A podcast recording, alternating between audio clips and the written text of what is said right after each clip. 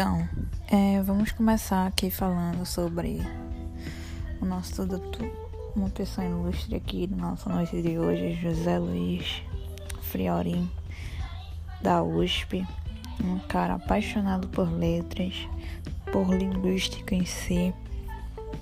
E na entrevista no programa Cientistas do Brasil, da Unesp, a gente fala um pouco sobre a variação linguística aqui de modos, não sei o que lá.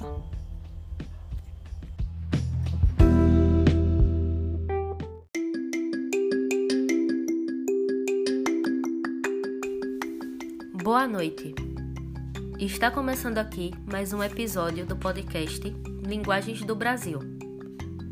Me chamo Natália e hoje vamos falar um pouquinho do que rolou no programa Cientistas do Brasil, da Univesp, que teve a presença ilustre do nosso querido mestre linguista José Luiz Fiorin, que é dono de 12 livros de manual de linguística reconhecido pelo Brasil.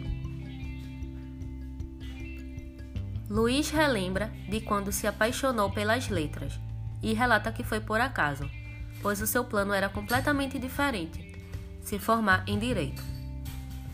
Na entrevista são levantados vários tópicos, como tronco linguístico, família da língua, língua geral e a língua do poder, que gera preconceito na sociedade, e dá um exemplo de uma passagem bíblica, de que se um povo não falasse uma palavra corretamente igual a eles, era decapitado.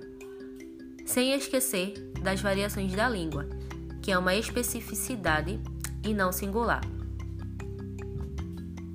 O melhor de tudo é ver Fiorin arretado quando o entrevistador pergunta se a linguagem de internet poderia destruir o português por causa das abreviaturas.